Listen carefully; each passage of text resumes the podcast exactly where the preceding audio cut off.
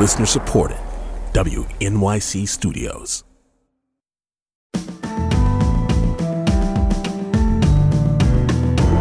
From WNYC Studios, I'm Brian Lehrer. This is my daily politics podcast. It's Wednesday, November 2nd. Is there a Democratic and Republican way to fight poverty? Now, on the campaign trail, you ever hardly you hardly ever hear the P word, right? They talk about middle class, working class, often the phrase working people. Neither party leans into fighting poverty very much. And yet, maybe the biggest silver lining of the pandemic has been that child poverty actually declined by about half because of the Earned Income Tax Credit, the Child Tax Credit, and other pandemic income supports that the federal government established temporarily. Longer term, the poverty rate in the U.S. had risen to around 15% during the Great Recession of a decade ago, gradually came down to around 12% by 2019, and then down to around 8% at the height of the pandemic. And even longer term than that, according to my guest, poverty expert Christopher Howard, who'll be on in a second, child poverty in the U.S. was around 25%, one child out of every four, back in 1993, and has been coming down generally over these past 30 years. But why? Is it from Democratic, Republican, or bipartisan policies?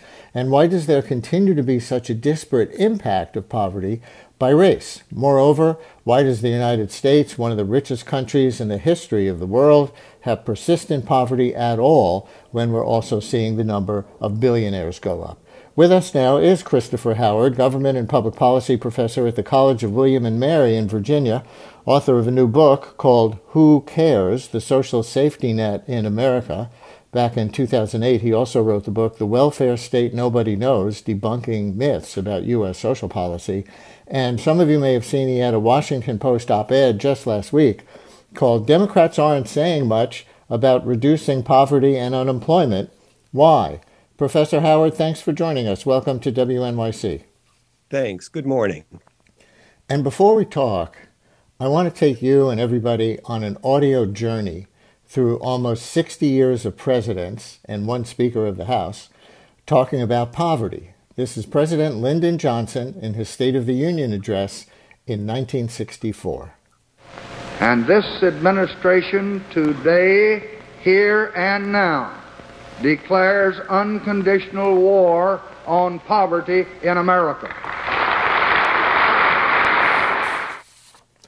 So LBJ in the 60s, here's President Ronald Reagan in the 80s. My friends, some years ago, the federal government declared war on poverty, and poverty won. Today, the federal government has 59 major welfare programs and spends more than $100 billion a year on them. What has all this money done? Well, too often it has only made poverty harder to escape. Federal welfare programs have created a massive social problem. Reagan in the 80s and Bill Clinton in the 90s. For so long, government has failed us, and one of its worst failures has been welfare. I have a plan to end welfare as we know it, to break the cycle of welfare dependency. We'll provide education, job training, and child care. But then those who are able must go to work. Must go to work. That was Clinton in the 90s. Here is President Obama in 2014. Hi, everybody. Everything we've done over the past six years has been in pursuit of one overarching goal creating opportunity for all. What we've long understood, though, is that some communities have consistently had the odds stacked against them. That's true of rural communities with chronic poverty. It's true of some manufacturing communities that suffered after the plants they depended on closed their doors. It's true of some suburbs and inner cities where jobs can be hard to find and harder to get to. And that sense of unfairness and powerlessness has helped to fuel the kind of unrest that we've seen in places like Baltimore and Ferguson and New York. It has many causes, from a basic lack of opportunity to groups feeling unfairly targeted by police, which means there's no single solution. President Obama in 2014 mentioning many communities that have suffered from poverty, the solutions are complex, and that some communities consistently have had the odds stacked against them. Pretty different from former Speaker of the House Newt Gingrich, who also addressed poverty in 2014. This is from Newsmax and argued that Republicans have had a better way to fight it. This is the 50th anniversary of Lyndon Johnson's State of the Union declaring the war on poverty. It's also the 50th anniversary in October of Ronald Reagan's first great national speech, A Time for Choosing, in which he outlined almost exactly the opposite philosophy. And we now have a 50 year track record. When we have followed principles of hard work, low taxes, uh, limited regulation, encouraging small business, encouraging people to learn and to get a job, uh, it's worked dramatically. So, there, folks, is a little history tour of Democrats and Republicans in powerful positions on poverty. Our guest again is College of William and Mary Public Policy Professor Christopher Howard, author of the new book, Who Cares? The Social Safety Net in America. And so, Professor, can we make our way through some of the ebb and flow of U.S. poverty policy and work our way to the present through those clips? So, like when LBJ declared war on poverty in 1964, which so many of our listeners right now are not even alive for. Which Americans was he mostly keying on, and what did the war on poverty actually consist of? So, when he was talking about poverty in the early 1960s, the common way about thinking about that was that it was largely um, localized in Appalachia. It was white folks in Kentucky, West Virginia. Um, but there was at that time a sort of growing uh, recognition that poverty was, in fact, all over the place. Um, and some of this was due to the work of Michael Harrington. Um, and if you read the rest of that War on Poverty speech, you'll see a remarkably long list of initiatives that he's suggesting to tackle poverty. Not only things that we might think of as being sort of targeted at the poor, but he also loops in Medicare as being part of his war on poverty, um, changes to education, changes to transportation, even tax cuts. So he's got a very broad laundry list there. And for people who subsequently debate whether or not we won or lost the war on poverty, a lot of that hinges on whether they take a fairly narrow or fairly wide view about the war on poverty and what it really involved. So the Reagan clip from the 80s that the U.S. declared war on poverty and poverty won, in brief, what narrow view would you argue that he was taking, and in what ways was he right or wrong? So I think in particular, he was focusing on the cash welfare program at that time, which was called AFDC, Aid to Families with Dependent Children. Um, and from the sort of early 1960s to the early 1980s, there was a substantial increase in the number of people who were on that cash welfare program. Um, and so one of the things that he did in his very first budget is that he pushed for cuts in eligibility for AFDC. Um, he also pushed for some cuts in programs like um, Medicaid and food stamps um, as a way of cutting back, in particular, on the sort of targeted programs uh, aimed at low income people. He really didn't do very much at all to programs like Medicare and Social Security, which either were created in the 1960s or significantly expanded in the 1960s, and both of which have had major positive effects on reducing hardship in this country. And those are both um, targeted at older people, uh, whereas Medicaid can be targeted at poor people of any age and very much including children. So, what happened to poverty under Ronald Reagan when he made those cuts? So, the poverty rate really since the 1970s up until just before the pandemic has basically just sort of bounced around a fairly narrow range from about 11% to 15%. Um, and it's gone up some in recessions. Um, it's come down some when the economy's in good shape. Um, but the changes that he, he Reagan made in the early 1980s didn't have a huge impact either on poverty, and they didn't have a huge impact on the welfare rolls either would that be an argument almost in support of his position that all the money that was spent after LBJ in the war on poverty um, didn't do much? Well, that's certainly when when Republicans took control of Congress in the 1990s under Gingrich. There, they very much circled back to that argument there, um, and sort of put sort of the combination of lots and lots of government spending with the fact that poverty wasn't going uh, either up or down much at all. If you look though at the poverty spending numbers that they used, a very, very small piece of that was the sort of classic welfare spending, AFDC. A lot of that spending was on Medicaid. Um, and you didn't really hear Republicans at that time sort of talking about how there had been improvements in infant mortality, maternal mortality, infant health, um, because Medicaid had been expanded, particularly in the 1980s, to cover more women and children.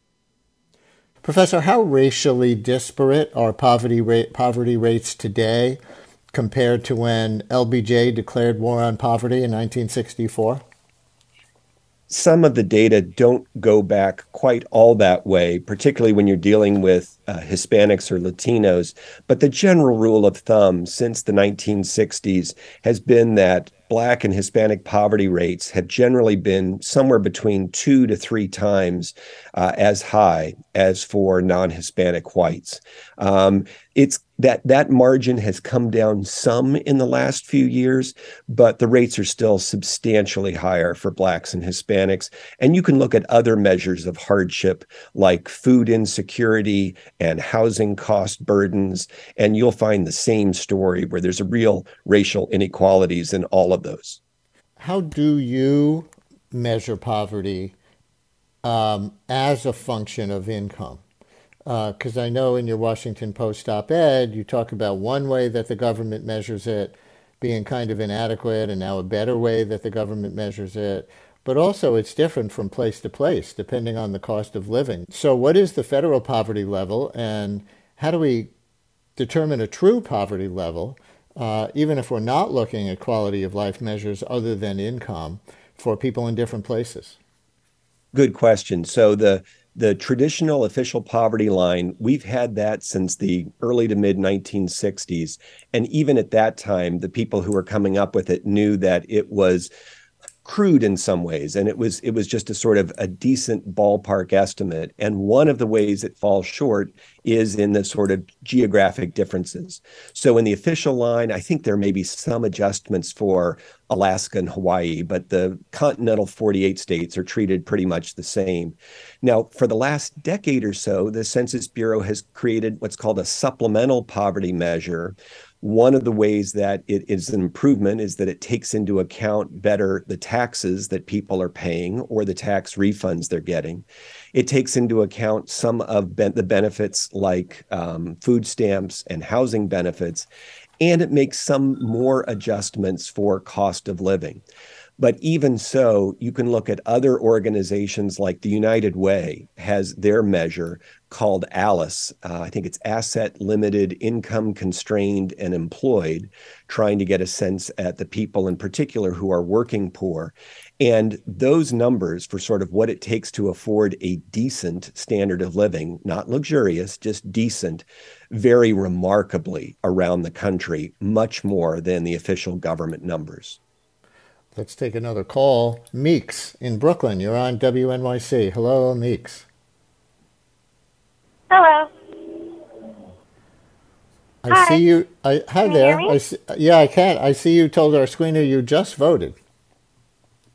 Yeah, I did um, for the midterms, uh, early voting, and I noticed that uh, uh, something about the Working Families Party, which it's not something new, but uh, but I was also listening to what you were you guys were saying, and it it helped me understand what I, I wanted to say, which is all of these are measurements. All of these measurements, we're trying to add like more ways to measure poverty and different ways to figure out who needs what.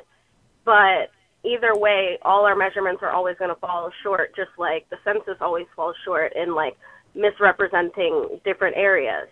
And I also think that race uh, definitely affects the job market and other things like disability. um, the job market and income, but at the same time, in a way, these these are sort of like value judgments because um, there's, for instance, someone who has certain circumstances that can't be measured on paper, not involving race, disability, or anything like that, who's not making money, might just be written off as someone who's just unemployed for no reason, kind of like the uh, the Republican Party has been thinking of of impoverished people, that they could have been working with money, uh, working and earning money under the table because they had to for some reason, and we can't measure all of that. So I think we need to figure out a different way to consider who gets what and how we help each person because their circumstances on paper are never, no matter how many categories we add, it's never gonna uh, in, capture the whole 100%. picture. Yeah, Meeks, thank you, Professor. What are you thinking listening to Meeks?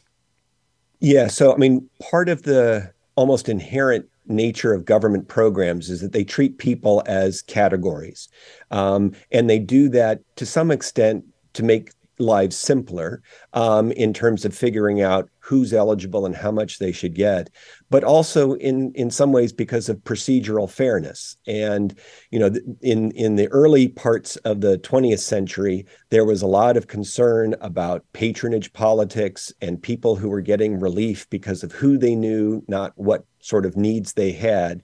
And so government programs are designed in part to treat people like they're in the same position. And as the caller mentioned, people aren't always in the same position, even if on paper they look like that.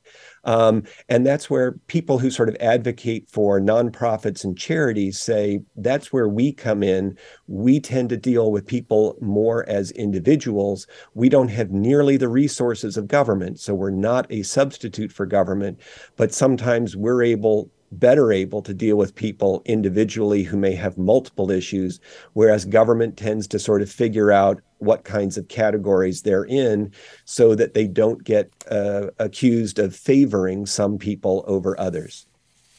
Meeks, thank you for your call. Call us again. So now we come to the present, Professor, and these midterm elections. Your Washington Post op ed is called Democrats Aren't Saying Much About Reducing Poverty and Unemployment. Why? So, in your opinion, do Democrats have something to crow about here in the midterms? Well, I think they do. That there have been, as you mentioned at the outset, there were um, some declines in poverty during the pandemic, which is just remarkable to have any decline given how brutal and how long the pandemic was and how many people were kicked out of their jobs or had to work on reduced paychecks there. There's a lot of good things that happen to keep people from falling deep into poverty.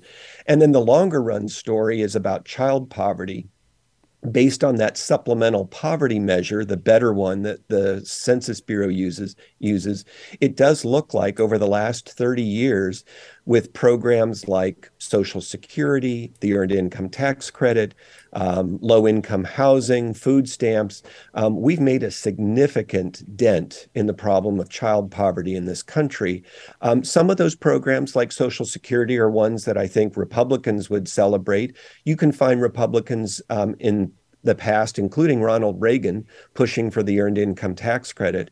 But those are also programs that the Democrats tend to support, and they're also the ones much more likely to support programs like uh, housing assistance and food stamps. Christopher Howard, government and public policy professor at the College of William and Mary in Virginia. He's the author of a new book called Who Cares? The Social Safety Net in America. And he had a Washington Post op ed last week called Democrats Aren't Saying Much About Reducing Poverty and Unemployment.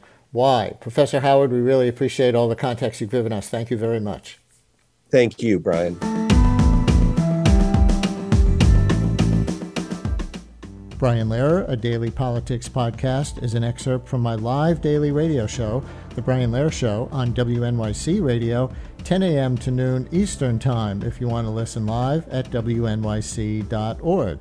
Thanks for listening today. Talk to you next time.